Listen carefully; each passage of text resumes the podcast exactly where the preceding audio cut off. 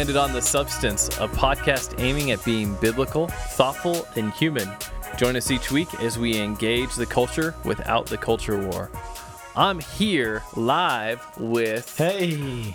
my two friends. I got Vincent Edwards Yes, sir. and Philip Marinello. What's going on, everybody? Vince, it's good to have you in the flesh here Yes, again. I'm so glad to be back in town. My name's Trevor Aiken, and we Oh, yeah, also have. Yeah. yep. It, it turns out that's what my mama named me. And joining us this week is David Marshall from the Kaiju Apostle podcast. Welcome, David. Thank you very much for having me. Yeah, man. Glad uh, glad we were able to make this happen. We've been talking about this for a while, right? hmm This is like a Kansas City podcast, like epic handshake. extra- right? Extravaganza. Well, we've been talking about this. Yeah. Little Casey Casey Mo uh, podcast Nice. crossover, man. Love it. I'm loving it. So the film we have today, as you can see, you clicked on it, was is the original Godzilla. Yeah. So Mm. a movie that Not 1998. Oh, I was crap. hoping Was we it? could go through this whole thing without mentioning that. Yep. yep, I yep, yep, ruined yep, yep. your movie aspirations yet again. It's fine. all day. I was like, man, like, what if I actually did watch the '98 one? Just prep myself for that.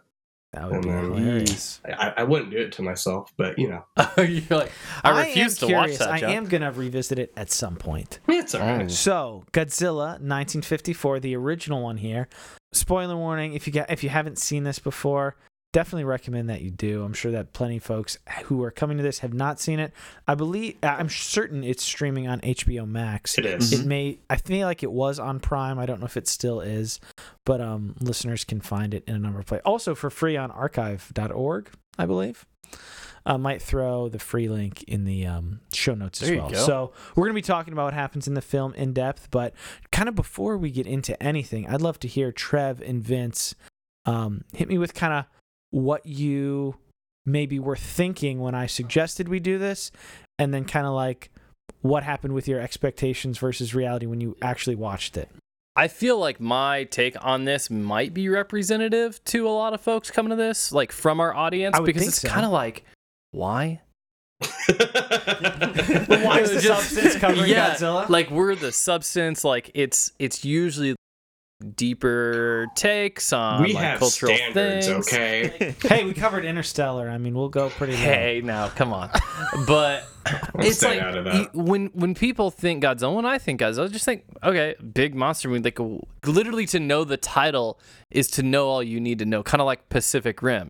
You just think, Also, a okay, very good movie. I saw the trailer. Like I I know Big what. monster wreck stuff. Yeah, like I Yeah. get it, right? Like I just I already get it.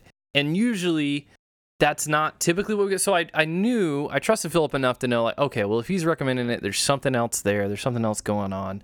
And so I I don't think I went into it with a ton of expectations. And I will say it exceeded expectations. It was a fun experience, transported me back to like the early days. Not the early, early days, but like an earlier time in cinema, like a pre ILM experience in Practical cinema. effects, And very- um, tactile. yeah, because there is I, obviously there's a lot of effects going on um, to make that movie happen to pull it off. Watching a Japanese film too is kind of fun. It's kind of fun to think about it in comparison to some other like art that's produced in Japan in the Sure. anime realm and things like that. And so I enjoyed it. I don't think it would still be on my like oh I have to take this home, like I have to own this, I have to watch this again. But like there's definitely meaningful things going on there. It was definitely a worthy watch, and I think it's definitely a really worthy subject. I'm glad to hear that. Vince, what about you? Yeah. Uh, initial expectations was I, I already don't have much of an affinity towards old school movies Sure. in general. Are you Uh, like? Are you I- one of those guys that like doesn't watch movies before Star Wars? Well, no, I, I, I'll, I'll enjoy maybe like I like White Christmas. Okay. That old, super Couple old school classics, movie. yeah. Uh, but that's because I really love music, and so it, that drew me in. There but you go. I usually don't go for it, so I was like, you know what? It's for the podcast. Let's just get into it. And it, it took me a minute to get through it. It's only like hour thirty. It took me like three hours to finish because I kept taking breaks. But That is not how you watch your movie, Vince. But Well, all I. I think I like a- did get. I, I agree with Trevor. It exceeded my expectations because I, I thought it was just gonna be like, yeah, like a really. I I'm used I've gotten spoiled by today's technology when it comes to monster movies and so I'm going to look at this and see everything that's wrong with it and it's just going to be like boring. But it actually wasn't. Um it was it was more engaging and like I said there's a storyline with it and so there's there's actually a deeper thought to what's going on. So I, I thought it was pretty good. I I also agree with Trevor. I wouldn't like put it on my list and say I need to watch this again. I need to analyze it and really, really get into it Sure. more than it was like I I appreciate having Yo, watched I've it. got this mental image right now of like Godzilla coming through Tokyo and just like atomic breath in, like and melting stuff and setting stuff on fire. And then Vince is like, nah, pause. Just like, I, I, gotta I need get a some, break. I get some like popcorn or something. Good thing you guys didn't watch the Peter Jackson King Kong movie. That's like three hours long. It is, Oof. but it's prettier. There you go. It'll be Eh, a six-hour No, Vince, yeah, it's, Vince it's a time. gorgeous yeah, movie. or two days. No, I have not watched that since it came out. I don't think. Um, Mm. So, David, before you kind of talk a little bit about the history of um, your history with the film and with the Mhm. franchise, I'm sure a lot of the the listeners who may have clicked on this, who who know you from the Kaiju Apostle, already know you a little bit already. But for some of the substance listeners who may not be familiar with yourself or the Kaiju Apostle, why don't you kind of talk a little bit about your background here with the film? Yeah, absolutely. So again, my name's David. Uh, started the Kaiju Apostle podcast back in 2019 with uh, my buddy Chris. He lives out in uh, Wheaton, Illinois, and it really just came from a desire to look at these films through what I would argue kind of a allegorical uh, approach. Um, in the sense that I'm very into early church theology, patristic stuff like that, and I Mm. really like the idea of looking at something and having a creative approach to it without going against the meaning, right? That's something Sure. that you know we see even in the Gospels, the way the Gospels writers would take you know some of these Old Testament passages and they'd be creative with it, but it was never like disrespectful. It never like denied that there's an original meaning. It's just how do you come up with something new? And because I grew up with these movies, you know, it was um, my mom introduced me to him. She grew up watching them in the drive-in stuff like that. Uh, the Americanized version of this film, which came out in 1956, that was probably the first movie I watched uh, when I was like two or something like that. Oh Um, wow! so it's something that's been with me for at this point almost three decades. So it's just it's one of those you know it, it's it's a franchise that if you give it a chance, you can actually see a lot of depth. But again, a lot of people when they think of Godzilla, they just what you're talking about Pacific Rim, just giant monsters like blowing up buildings or you know laying into each other. You know, you're seeing all these commercials. Which for, is a lot of fun, and it is. there's plenty It of other there's plenty of other entries in the franchise later on that are big monster fights that also do have substantive themes as well. Mm. But uh, they're definitely. I feel like this is definitely the strongest film as far as themes go. Oh, absolutely. This is honestly, I would say, as a film, this is the best one because I mean, you have people like you know Takashi Shimura, which you've ever watched any. Um, if you've watched any Kurosawa films, you've seen him in there. Right, Um, Trevor? Kurosawa films, all those that you've seen. Yeah, my buddy Kurosawa. Yeah, 100%. um, but there's there's a lot, and the the guy who handled the special effects, Eiji Tsuburaya, I mean, he was absolutely revolutionary. He would eventually Mm-hmm. end up creating the the series Ultraman. Um, but Which to- is my son's one of my son's favorite things right now, and That's it's awesome. a delight to watch with him. That's awesome. So, but yeah, I mean, there's just there's a lot to these movies that people just they don't see when they just think of men in rubber suits, right? Mhm. And again, yeah, there's a lot of good movies when you come in regard to like the action and the fun stuff, but there's a lot of these movies where if you look at the context, like there's one movie, All Monsters Attack. uh, It's typically criticized most strongly by general Godzilla fans because he used stock footage. It's about I a kid. love it. I, a I was gonna get to that at the end. I I adore that movie. It, it's a good it. movie, and when you look at the context of why it was made, you know, there's a lot of societal things that uh, the director Shiro Honda, which also who directed this movie, Godzilla 1954, you know, he's talking about latchkey kids, right? Parents who would both have to work long hours into the night and leave the kid at home in order to pay the bills. You're dealing with uh, the societal pressures put on kids and the way that they're kind of having this mob mentality of working together and just uh, there's all these different things that if you look at what's happening in 1950s 1960s japan it's more than just monster films. Monster films are it's it's a it's a vehicle to Mhm. share a much deeper and more significant message than just explosions and Yeah. all that. that was one of the things I said to Philip, like when we were kind of doing our initial reflections on it, was that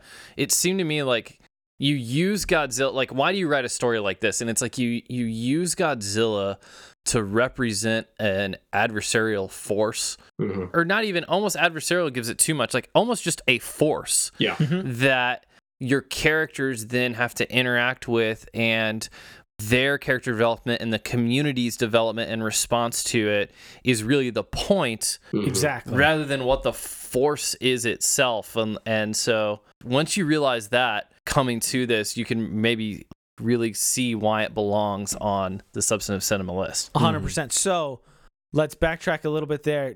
David, since you're the expert, Mhm. you want to give us a 60 second kind of plot summary of the film before we get into themes. How would you explain Godzilla in one to two minutes for uh, someone that maybe hasn't seen it and doesn't want to and just wants to hear us talk about it? Oh man, I, I was not prepared for that. Let me pull up uh, IMDb really quick. No, so a I would say a Japanese community is struggling to figure out why their ships keep disappearing, right? And they're wondering, you know, why their men aren't coming home. And what they discover is that in a a local island, there has been a, a village that has uh, centered their community around Godzilla, which is a deity of sorts.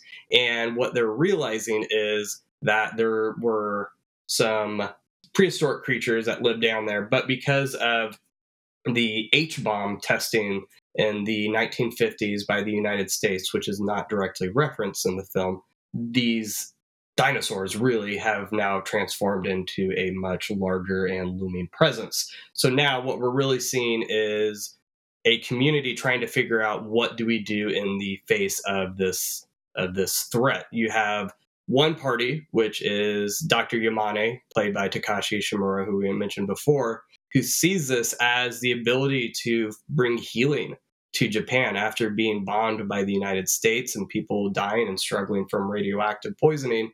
You know, they're like, hey, we could study this monster and find a way to potentially heal our country. But then you have everyone else who's like, no, we need to defeat the monster. You know, we need to stop the destruction before it's too late.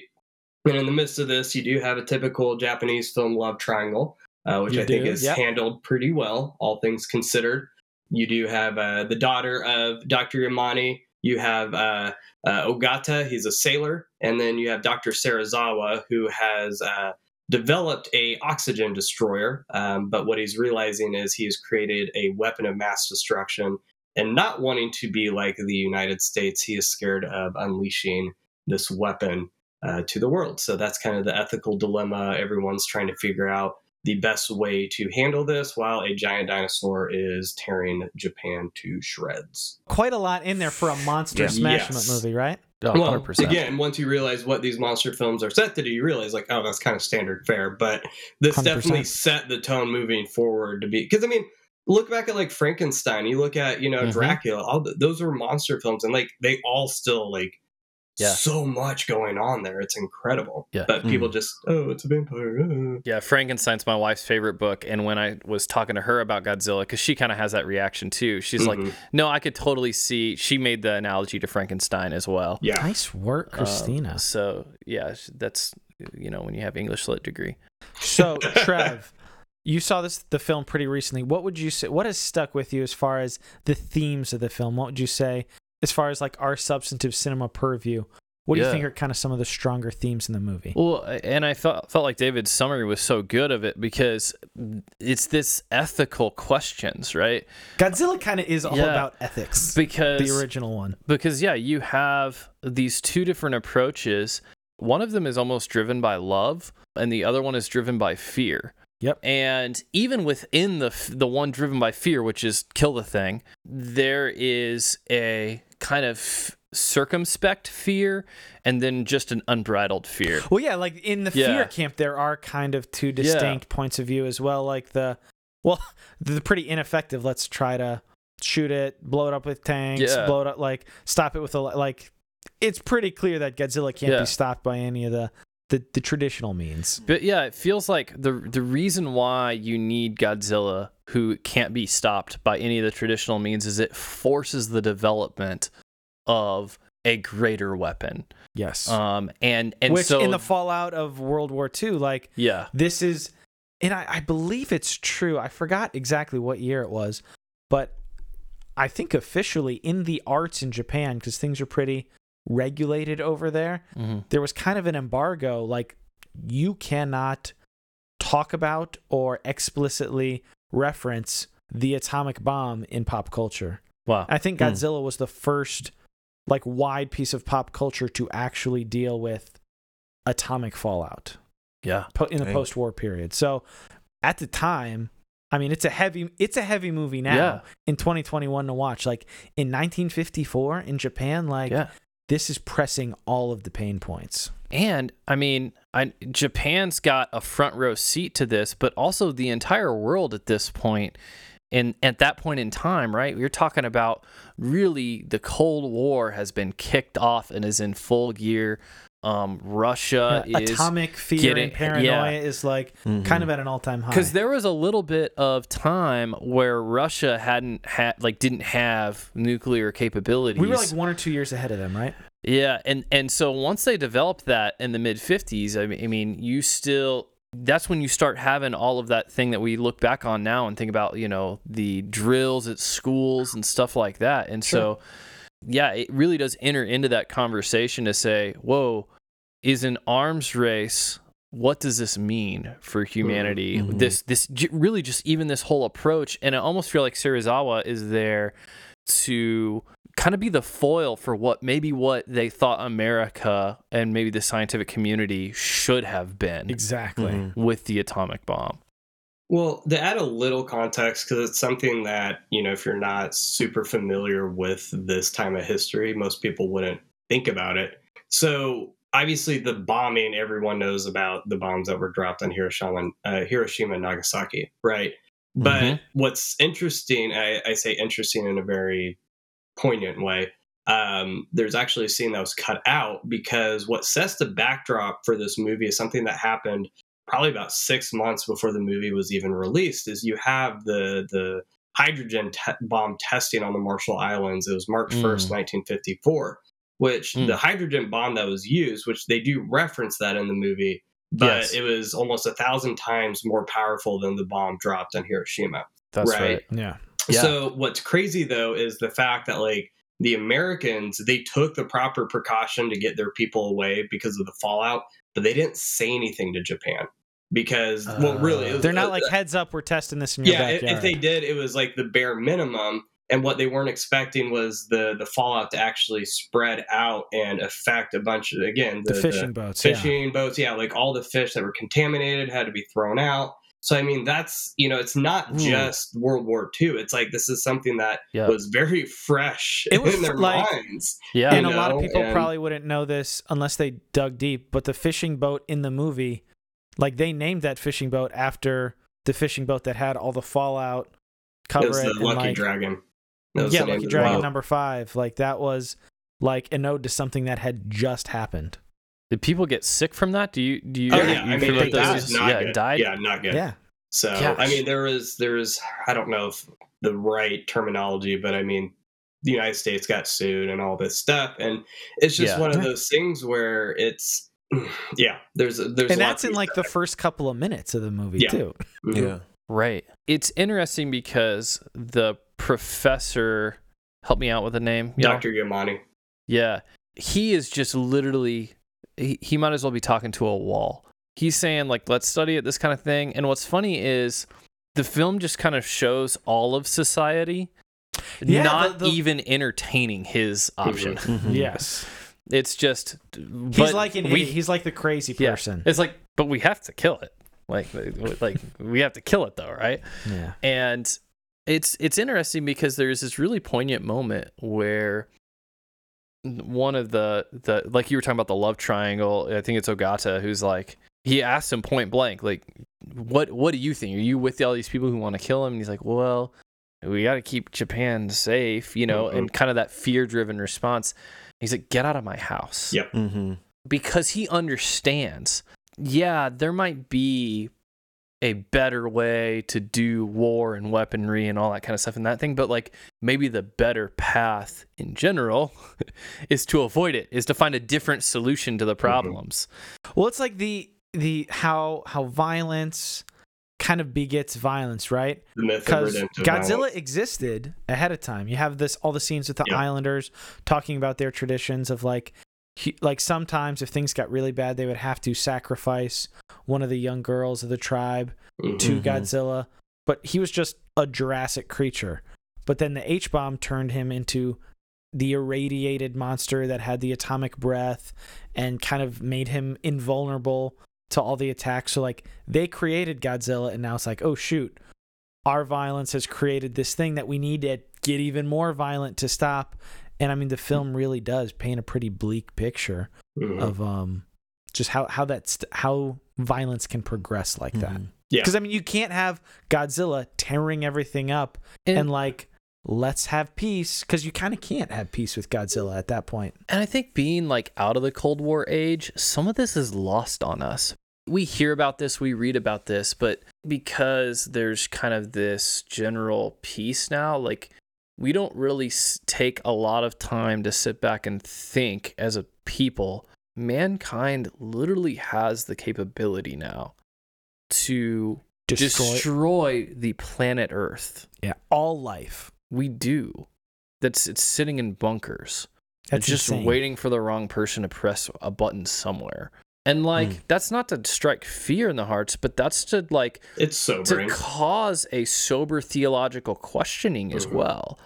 Because we have a certain eschatology, obviously. In other words, a, a belief about what the Bible teaches is going to happen at the end of the world. But at the same time, there's no like I've I've studied eschatology, I've studied what the Bible says about the end times. I don't see any guarantee that says that somewhere along the line mankind doesn't screw it up in some big way and pull the trigger. The God uses means. the the Black Like- Death was devastating to Europe, right? And and a lot of the Europe Asia region. There was a lot of different events in history that have felt like the end of times to different folks, and now we look back on them in history and are like, yeah, that was rough. We have this now, like this power exists as a ethical dilemma and a stewardship problem, big time Mhm. and it's important for humanity to think about that and it's stuff like these things that kind of help us maybe turn our minds to that and what that means and I love how Ishiro Honda, in this one in particular, uses the artifice of popular entertainment to genuinely engage with these things, right? You kind of can't have these these conversations would not be engaging or interesting to have in a lecture form, or certainly not as interesting or engaging. i mean right? i'd probably watch it but yeah I mean, I, I might, but, But, less like, people would how less much people would well i mean we talk all the time like we talked about with um ksp about like how art how fiction and how art yeah can engage us on just a different level yeah. Well, 100% and like me like some of the conversations we were just having about like why is it that it seems like a lot of the news that's given out today um, and when topics are really being explained in depth it's being done by comedians. And rip journalism right? Right. Yeah, it seems like but but I think it's because people like if you want to engage at a popular level, obviously all those studies and things are out there, but to have somebody pull it together and give it at a popular level that's entertaining and and will keep you engaged in the content so that you retain it, like that takes a special skill set. well since since we're on this topic now uh, on on the criterion edition of godzilla which is the one that trevor and i watched the physical edition comes with an essay by uh, J. Hoberman and one of the things he talks about in relation to this the violence and the bombs and the escalating nature of that towards the end he says serizawa equates his oxygen destroyer which is kind of the the big final device that eventually in the film defeats godzilla Mhm. Serizawa equates his oxygen destroyer with the H bomb and is persuaded to use it against the H bomb, as it were, Godzilla, only by a television spectacle of schoolgirls singing a peace hymn. As this music is reprised in Godzilla's last moments, it associates the monster with its human victims. Again, like Godzilla was both a a victim and a victimizer, as Mhm. it were. Like the movie doesn't flinch, really. Like there are a lot of women and children that get killed basically on screen. It's kind of rough, man. That was those were some of the hardest parts of the movie. Yeah. Uh, Yeah, absolutely.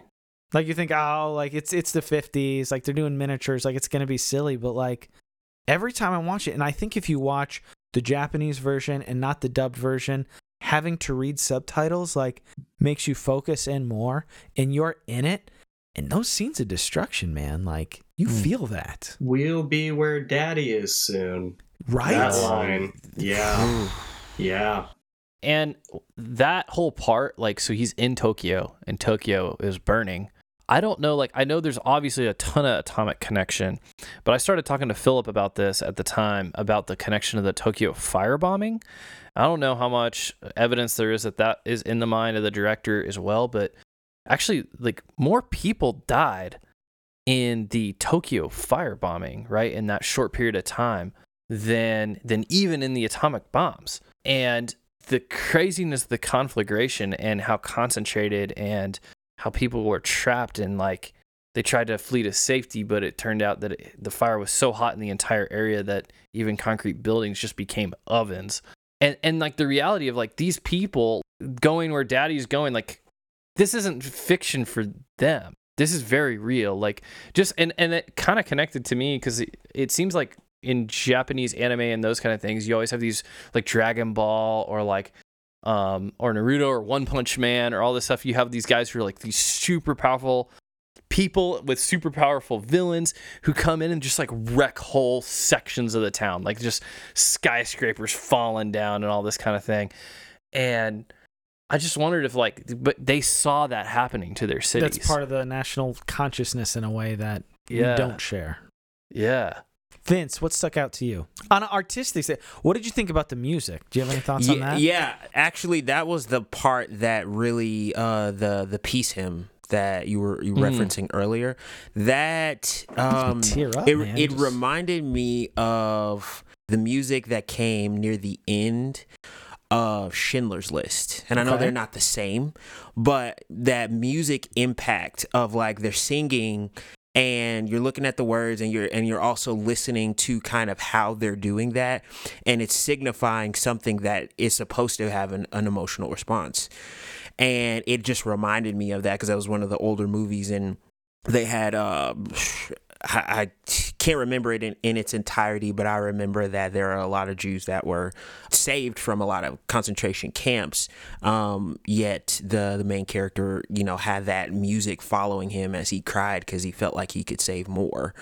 Um, and so it's it, it was just like that was one of the parts that kind of caught me off guard.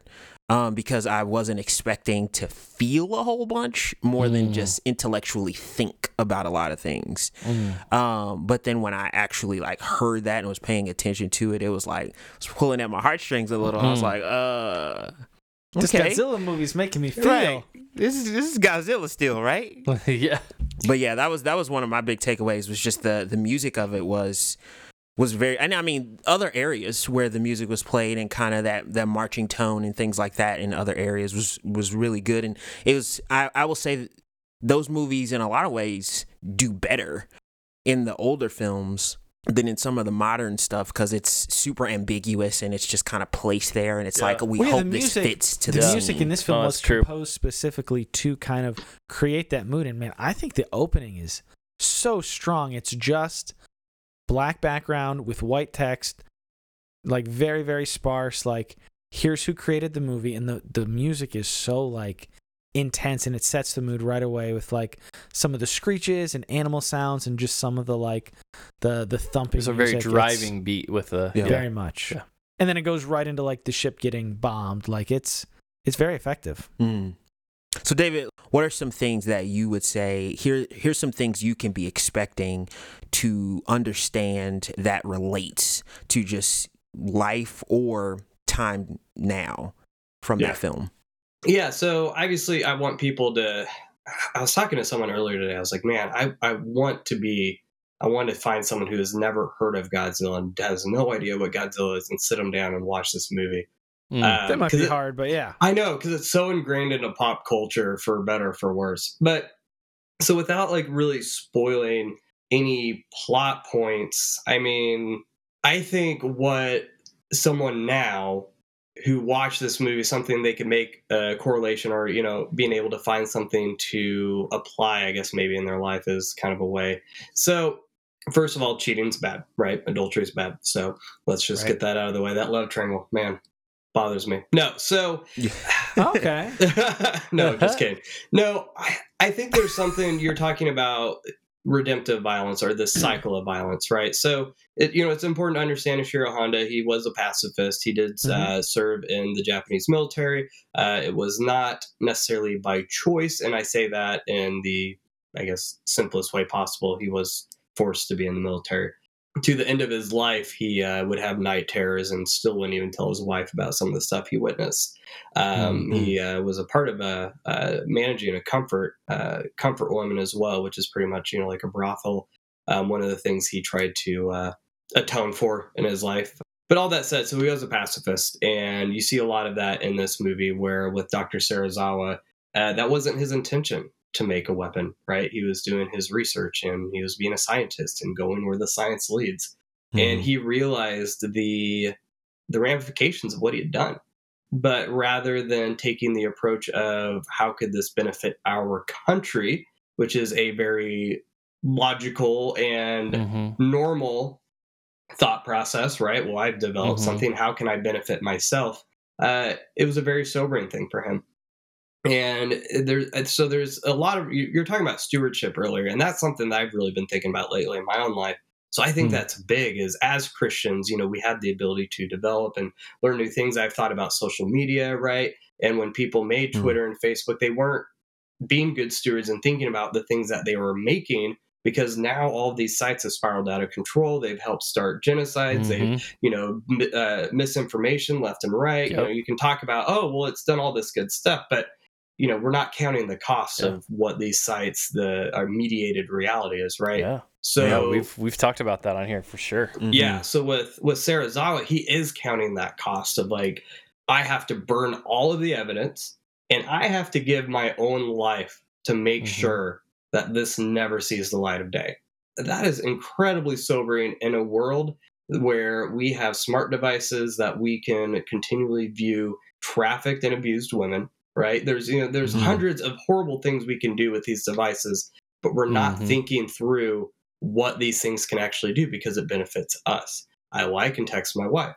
I can check my email. I can do a podcast. You know so i i think that stewardship that the seriousness he took that is important. The same way that dr yamane you know i i he's almost trying to plunder egypt right? Just being like how can i Hmm. take this very horrible situation and find something good out of it because again he was thinking the benefit of the of the whole not just for himself but how can i try to bring healing not only to people but you know obviously godzilla didn't choose to get bombed right so he was thinking Right. it from a very empathetic standpoint as well being like Like he's- Godzilla is he's a, living victim. creature. Yeah, Exactly. Yeah. Yep.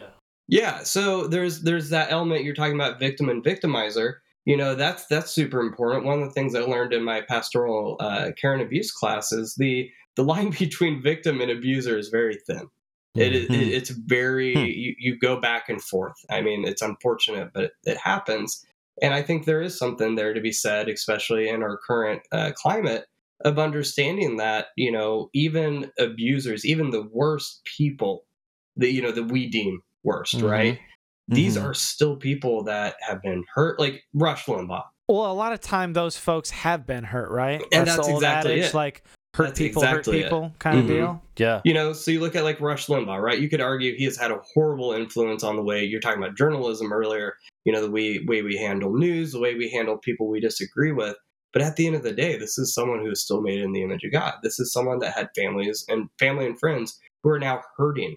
You know, and Yeah. possibly he hurt them. Like so, it's it's such an intricate web that we don't think about. So when we can get a giant monster to make us think about, like, Yeah. oh, maybe this quote unquote abuser is actually a victim as well, and maybe I should try to find a way to not only Yeah. help the people in its wake, but what could I do to potentially heal it as well? Yeah, and I, I know you brought up Rush, but my my mind immediately went to Ravi Zacharias. And I don't know if you've seen, Yeah, I, that I. I didn't want to open that can of worms, but yes, yes. but Yeah. uh, but I just did, I guess. But I mean, and and this isn't the podcast to get all into that because we'll have a topic toss up. I'm sure I we think can by talk this about time the topic toss up on Ravi might be out. I don't know. Maybe, yeah. We'll see. We'll see when that when that comes out. So we don't necessarily have to dive into that here. But yeah, you're right. Like understanding, just there's complexities there. That's not to get him off the hook. It's not to get anybody Not off the hook. all. But No, But- evil's evil, and that that's why Christ had to die. Like that's But- that's the whole thing. But yeah, you don't evil your way out of more evil. Correct. Right? Like Right. someone That'll has to overcome step evil. in.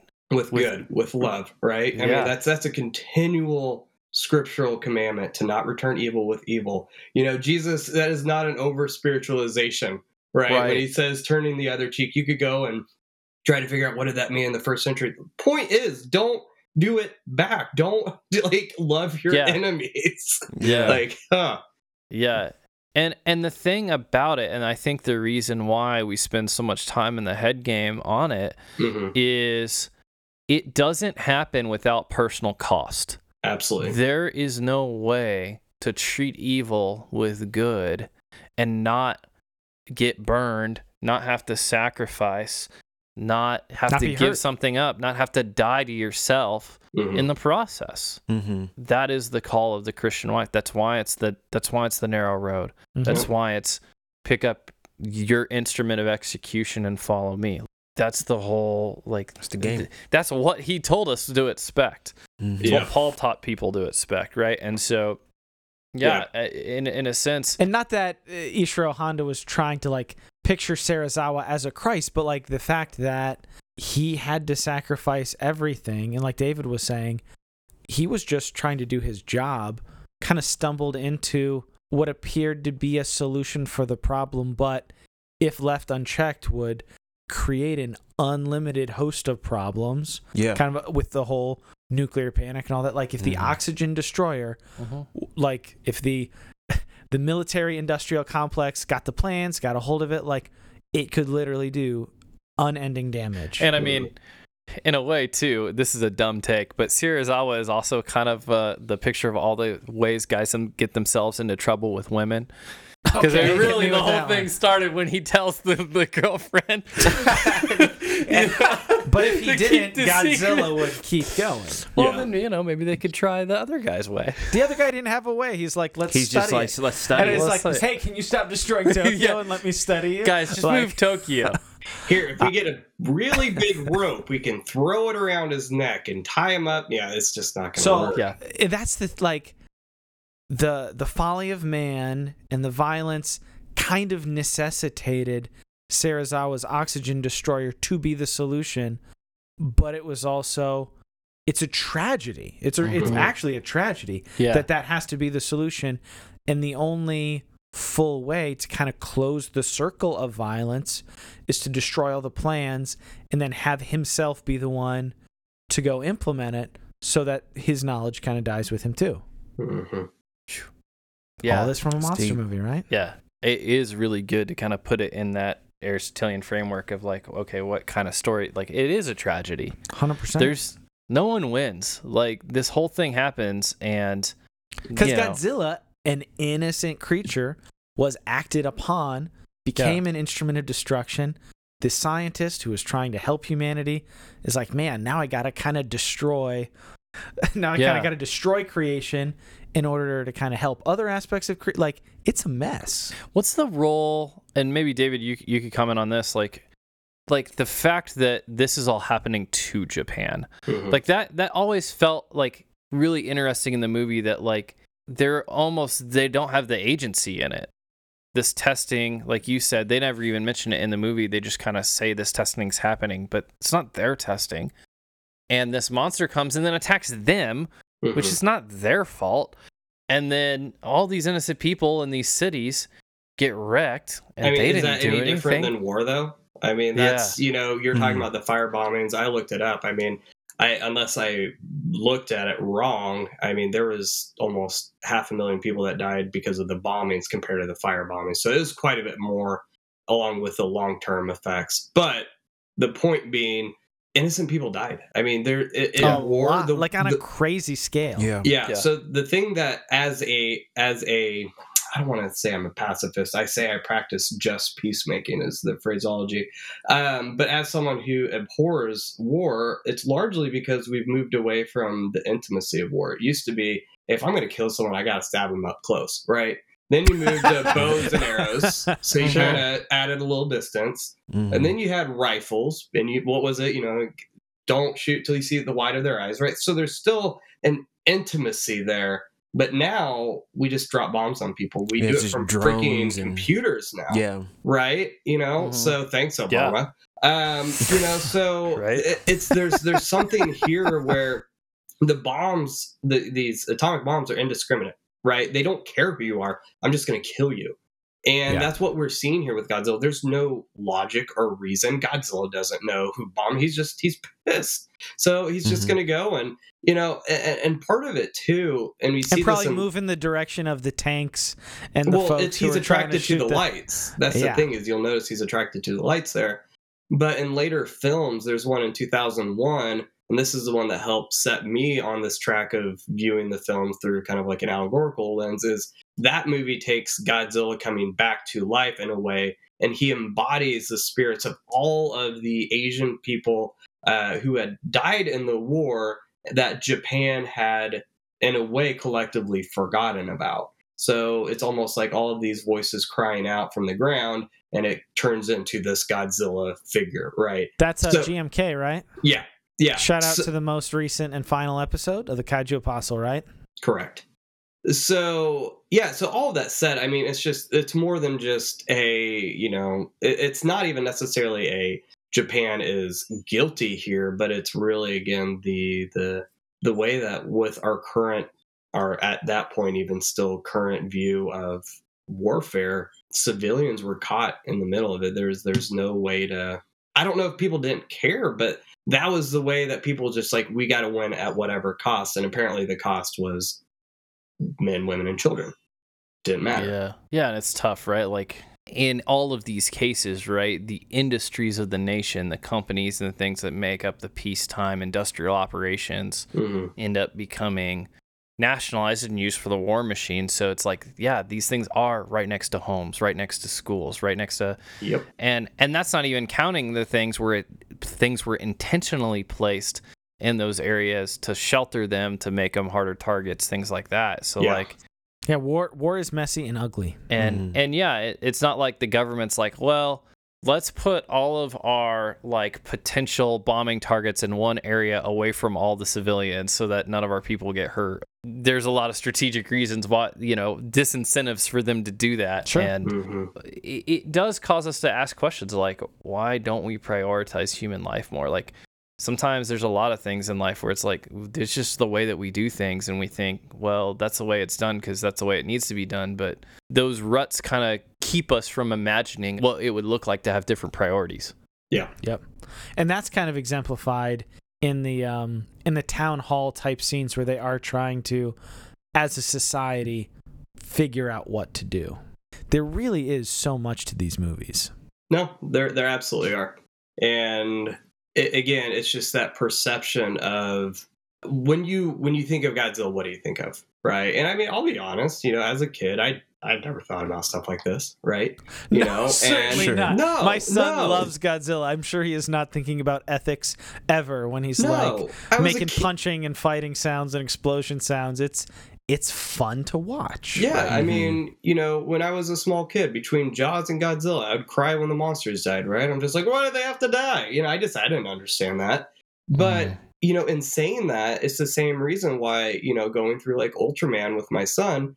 You know, I'm very conscious and being like, okay, so you understand, like we're watching this movie, but just because they're fighting doesn't mean that's something that we should be doing, right? So, or Mm. you know, we talk about like why this conflict is happening. So just because I didn't do that as a kid, like I'm trying to do that with my children now because there there are a lot of things happening here in the Godzilla films. At least I would argue in the 50s to 70s The show ones, era, yeah. yeah, that really have something to say, not just to that culture, but to future generations as well. You just to be trite, you just have to have ears to hear, right? It's just it's Mhm. not always right there in front of you, except for this movie. I mean, it just hits boy, you. oh boy. It, it bludgeons you with it. There's no way around it. Yeah. But again, as a kid, I watched the '56 version, which is the Americanized version, and it, I, I I don't go as far as some people say as it whitewashed this movie. It absolutely didn't, but it definitely did not.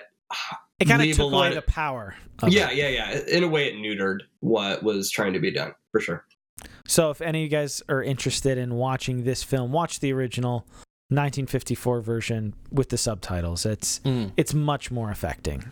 Mm-hmm. I was gonna ask too. So we talked about this and setting this up and the timing here. Mhm. Like, there's a new Godzilla movie coming out. Can't Yep. wait. Godzilla versus Godzilla Kong. Like, Kong. as you guys think about that, just hopefully not spoiling anything from any trailers or obviously like you're trying to they're always in that like weird thing before a movie where it's like I don't want to see too much about it because I really want to enjoy the I kinda experience. don't, but like some of it's already been spoiled. And Yeah. I'm amped for it. But like without doing any of that for anybody else who might be in that same boat, like w- when you hear about this Probably don't wanna matchup, when you hear about this production, how does some of these themes and knowing about some of this like get you amped for that, or are these just totally different? I, Totally I mean, I'll let. I'll let David. I'll let David have the final word. But yeah, I would say I'm excited just to see some crazy monster action in Godzilla versus Kong. I'm sure there will be some because, yeah, without getting spoily, like the heart of all these conflicts is the folly of man and what we set ourselves up for, and the monsters are kind of an exaggerated depiction of the consequences of our actions that are typically selfish and a lot of times capitalistic and like the things we do for our gain or to cut corners or to like not think of our neighbors just so that we can benefit ourselves like the monsters typically exemplify aspects of that but really Godzilla versus Kong is just going to be some real real pretty kaiju action It's gonna be bananas. can't wait. oh, I can't freaking wait though. It was Yeah. so good. I'm so No. sad that Final word, the dad joke, or you you got more on No, that? I, I got more. No, I, I'm excited too. I mean, I was that guy that I saw King of the Monsters three times in theaters, and as I saw here. it, saw it each time, I liked it less and less to the point Ooh. that I, I don't even remember the last time I watched it. Uh, it's better than Rise of Skywalker, I'll give it that. But it's Shots fired. It, it, so it's just one of those movies. that's kind of movies. not hard. No. uh, so it, it's one of those movies that I say this leading up to there's a reason up to Godzilla vs. Kong. So King of the Monsters just felt like all spectacle to me, but it was trying to be substantial. And I didn't get anything from that personally. Mm. It it just felt like it felt like okay, how do you take every cliche out of a Godzilla movie for like the general populace the way that they might view Godzilla and let's cram it into a movie? And I get it. The guy the, who directed it, he was a huge fanboy. I'm also the opinion sometimes that I don't want a fanboy I'm a little a surprised. That, like, I didn't think it had a terrible amount of substance. I mean, there was some of the eco terrorist stuff that I thought Mhm. had a teeny bit of substance, but like, I just loved it as a spectacle. Like Yeah. seeing Ghidorah look that in, like yeah, I Ghidorah mean, was there's incredible. there's some fun parts, but to me, when I'm seeing Godzilla vs Kong, I'm like, okay, this reminds me of the way I felt when I saw Pacific Rim for the first time, and I'm really excited about that. Like, I would be absolutely fine if Godzilla vs Kong was completely like absent of substance, and if it was just a lot of fun, as long as it's like committed to that. That's kind of Yes. where I'm at. Where I'm Sure. like, if you're gonna do something, Okay, just commit interesting. to it. Yeah, be your And style. I Yeah. think though that Kong will have. I mean, some spoilers that I don't want to share based on stuff that is probably pretty common knowledge in the the monster movie fan community. Like, I think that Godzilla versus Kong will be a little bit more substantive than King of the Monsters. Yeah, we'll see. I just, But either I way, kn- it's gonna be dope. Yeah, I know personally, like Kong Skull Island is my favorite movie out of that series so far. So, so seeing fun. Hmm. seeing more Kong, I'm absolutely for it. And if anyone has to win, I put my money on Kong. So Ooh. Ooh. Money on Kong. Are you even a okay. Godzilla fan, David? wow. Yeah. Wow. Shots fired. Blah, blah. Sweet. So, David, here at the Substance, we like to have our guests that come on uh, give us a substance shout out. If you have a book or a podcast or music or any type of substantive content that you've been consuming, just share with the audience what what you've been engaging in recently. Yeah, absolutely. I'll share two books that I'm reading right now. Is that cool? Yeah, Do absolutely. it to it, yeah. Okay. So the one that I can see out of my periffs is Who's Afraid of Postmodernism by James K. Smith. So Okay. Hmm. I have an absolute man crush on Jamie Smith here. He is my favorite Calvinist. Um, super, super. I'm personally offended, David. Just kidding. Yeah, well, yeah. you, you start writing some books like this, and we'll talk, right? So uh, Jamie Smith is definitely very Augustinian in his approach, but the point is with this book, he he uh, addresses a few different postmodern maxims, like you know, uh, there's nothing outside of the text. There's a couple other ones as well, and trying to be like, okay, as the church, and this is 2006, by the way, as a church, we can either be afraid of postmodernism or we can look at it and help it draw us back to a more ancient way of thinking. He's really big into going back to like a uh, again Augustinian, patristic, uh, early church rooted framework of the way that we not only view the world but the way that we practice and worship and our Oh, liturgies. Uh, he wrote a book called "You Are What You Love," which is I honestly think. Oh, I've heard of that one. yeah, he also uh, uh, did uh, On the Road with Saint Augustine, which I just uh, recently heard about as well. Yes, that book is incredible. That was the first book I read this year. It is very, very, very good.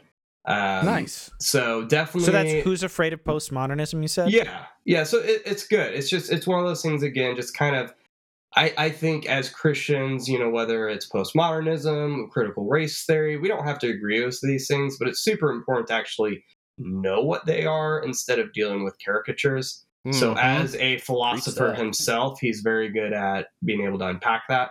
Um, the other book I'm reading is How to Think by Dr. Alan Jacobs. So he is Yep. a Anglican thinker down at Baylor, and this book is definitely required reading for people who uh, engage online or really just engage in general, whether it's politics, religion, etc. Um, but he's very big on trying to do away with the uh, what we have.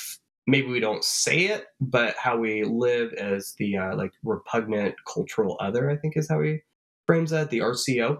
Um, Mhm. but how we can have conversations with people and not immediately view them as monstrous, as you know, troublesome, problematic, toxic, all these words that we throw out. yeah. It's it's a very very easy book. Like I'm blowing through it. Um, he's very witty. Uh, I've been going through his blog for like in the past couple days. I've been reading like the past couple years. I'm just going through and reading everything. Um, but it's a very good book. Definitely recommend it. That sounds like a really good one hmm for our I'm trying to remember. audience. I, Have you read that? I think I might have read that one. Yeah. Nice. It's got a pair of uh, glasses on there. My Yep, son's yep. like, "Is I this a read it. book about glasses?" I'm like, "No, it is not." Yeah. Also, David, before I let you go, what are some next steps if somebody wanted to get more into some of the either just fun, enjoyable, or some of the Mhm. thoughtful monster movies? What would you Okay. suggest? So a good blend of both is I would start with the Gamera trilogy, which was done in the 90s. So. Um, the 2001 Godzilla movie we discussed is by the same director. Um, but despite the fact, like on paper, it's a giant flying turtle who's trying to protect the Earth, does not sound that deep or interesting. Um, but the the three films are arguably, I think, some of the best giant monster films, and honestly, just great movies in general. Hmm. Um, I definitely, definitely recommend those. Uh, apart from that, 100% co-sign that. yeah. Apart from that, uh, the host by Bong Joon Ho. Oh. Um, no, the the Gamera films are so so good. Some of the best, I think, all around for the the technology and the story and the spectacle, and super enjoyable. So highly recommend those. Uh, he mentioned All Monsters Attack, um, also known as Godzilla's Revenge. I think it's just so much fun. It gets a lot of lot of flack. I I um always defend it online when it comes up. It's super great. If you and- like the deeper themes dealing with like war and stuff, there's a movie called Atragon that's also really good. Um, very minimal monster, so it's like takes up maybe three minutes of the whole movie. Um, but if you really want to get into like themes about patriotism, nationalism, uh, pacifism, stuff like that, that one's really good too. Dope. Interesting. Nice. All right. We'll link all these in there.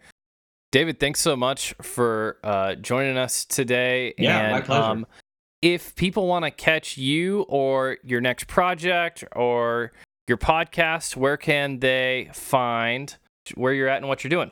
So by the time this comes out, uh, our new podcast is going to be public. Uh, it's called Saved by the Belial, an atrocious Ultraman podcast. So Chris and I, we're going to be going through the Ultraman series. Uh, but the catch is instead of like devoting an entire podcast episode on a single show or a single episode, so in Ultraman, he only has three minutes to fight. It's called the color timer. So we only have three minutes to discuss an episode of a show till we have to move on to the next one. So it's kind of try to keep the energy up, right? I like that. So- premise. Mm. So you can find us. It'll be uh, it's technically atrocious pod, but uh, and the the when they try to say that on the show, they say atrocious. So it's a, a atrocious pod uh, that'll be on Twitter. Uh, atrociouspod.wordpress.com will be our website. Um, as for my individual Twitter account, if I don't end up deleting it again, it would just be uh, Toku Theologian, so uh, T O K U and then Theologian. Um, but yeah, I mean, that's really all I'm doing right now, you know, because I spent a whole bunch of money to get a master's degree and I'm not doing anything with it. So that's about it. oh man, that's a mood right there. so how? Yeah, right. How uh, how many episodes are you guys going to be? How many Ultraman episodes are you guys going to be covering per show? Uh, it depends Like a on the show, right? So, like with the original series, it'll probably be about 10 episodes per show, so about a half hour show or so. Whoa. Um, and then some of the shows only have like 12 episodes, so we're going to break it up into six and six. So it just it depends, but it'll probably be about four episodes per show. I'm So- excited to check that out. Yeah, Oh, the, this the goal the fun. goal is to because all these Ultraman shows are now legal, uh, and you can view Thank them really easily here in the United Thank you so States. much. Oh, absolutely. So the goal is to invite people who have never watched these shows to wa- be able to watch them with us. Where I mean, if they wanted to go because we're bi-weekly, right? So it's like you could watch one episode a night, and you're going to stay on track with us. Awesome. So well, thanks for the invite. I might take you up on that. it's a lot Trevor, of come on over. Let's All watch right. some Ultraman. There you go. fun. Yeah. Hey, could be fun. Absolutely. And this was a lot of fun. So yeah, thanks so much for your time tonight, David. yeah, absolutely. Hopefully, uh, KSP listens to this one. There you go. yeah, we'll be like, hey, you to heard her. about our friend I mean, we talked about Frankenstein, right? Of course, she's got to care about it. yeah, exactly. Yeah, you No, just tag Chris- that. Chris, actually, my co-host is the one who uh, introduced me to her, and I, I've really been wanting to get into some of her books here. I just, I keep telling myself, I'm like, I'm not buying any more books till I read at least another shelf or two. So it's all library, and my library doesn't reading have any of her stuff. So On Reading Well is incredible. Yeah. Well, thanks again for joining us Appreciate tonight, it. Absolutely. David. It was a lot, a lot of fun. have a good night, guys. All right, we'll see you again. See ya. Well, guys, that was David Marshall from the Kaiju Apostle podcast, and as he just announced, saved by, Bel- was it Belial? I believe that's what the he said. Ultraman. We'll have a link in His the show notes. Ultraman podcast. It's a new. Ultraman podcast. It's gonna be real dope. Really, really pretty cool concept there. Yeah, hope you enjoyed this exploration of this monster movie that maybe went a little bit deeper than most people thought. If you guys appreciate what we're doing here at The Substance and want to support us and partner with us, uh, the two main ways you can do that are become a monthly supporter on the anchor link in our show notes. Sign up at whatever monthly amount you are comfortable with, whether it's a couple bucks a month, 10 bucks a month, whatever works for you. We appreciate everybody who partners with us. We are going to be working on getting some specific goals out to you here so that you guys can know more how to support if you're so interested. Uh, and there's also Cash App if you want to, if you don't want to, if monthly support is just not something you want to deal with, but you want to send us a little bit here and there when you really like a show that we do, uh, you can find us on Cash App at dollar sign the substance pod. And for every episode that you see the letter S, donate five dollars. That's like No. every episode. That's good kidding. work. Good work. uh, follow us on Instagram, Facebook and Twitter at The Substance Pod. There you can interact with us. Definitely give us a follow. Um, there we will also have uh, the episodes that have dropped. We will have our giveaways, our substance shout outs, and you can leave us a comment. It, uh, give us a reflection of what you thought about the episode. And uh, we'd love to just engage and interact on our social media platforms. And also, we haven't said this in a while. Rate and review. It always helps us, and we will try to be Yeah. featuring more of those on the show and, and thanking you personally when you do that. Yeah, it doesn't have to be like the most eloquent thing in the whole world if you just like uh, write a couple lines about what you like. Let somebody know why you like it. Yeah absolutely. And don't forget, we are on YouTube. So follow us, subscribe, and hit that notification bell on YouTube. That way, uh, any new episode that drops will pop right up on your YouTube feed. And write us an email. We're at the substancepod at gmail.com. We'll give you the substance guarantee. Trev's going to read 100% of the emails that get sent in And I in this next month. And Philip might read some. I might. I probably will. Yeah. It'd be, it'd be pretty dope. And you should also give us a call at our phone number. It is 913 703 3883. Give us some thoughts, give us some feedback or testimonials, or just a personal story. If it's good stuff, we will put it on the show. Well, as always, we appreciate you guys joining in with us, and we will see you next week. Um. Sorry, uh, I, I went over you there. Say that again. No, it's fine, dude. Different tracks. It's it's totally legit, dude. You can just be on it, man. I even playing that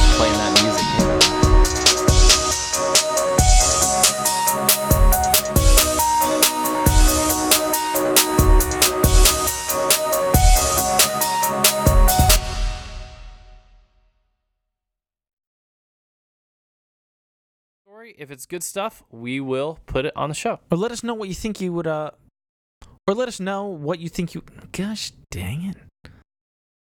Forget that. Don't let us know what you think. the end. Thanks. Don't let us Bye. Don't let us know what you think. Don't let us know what you think.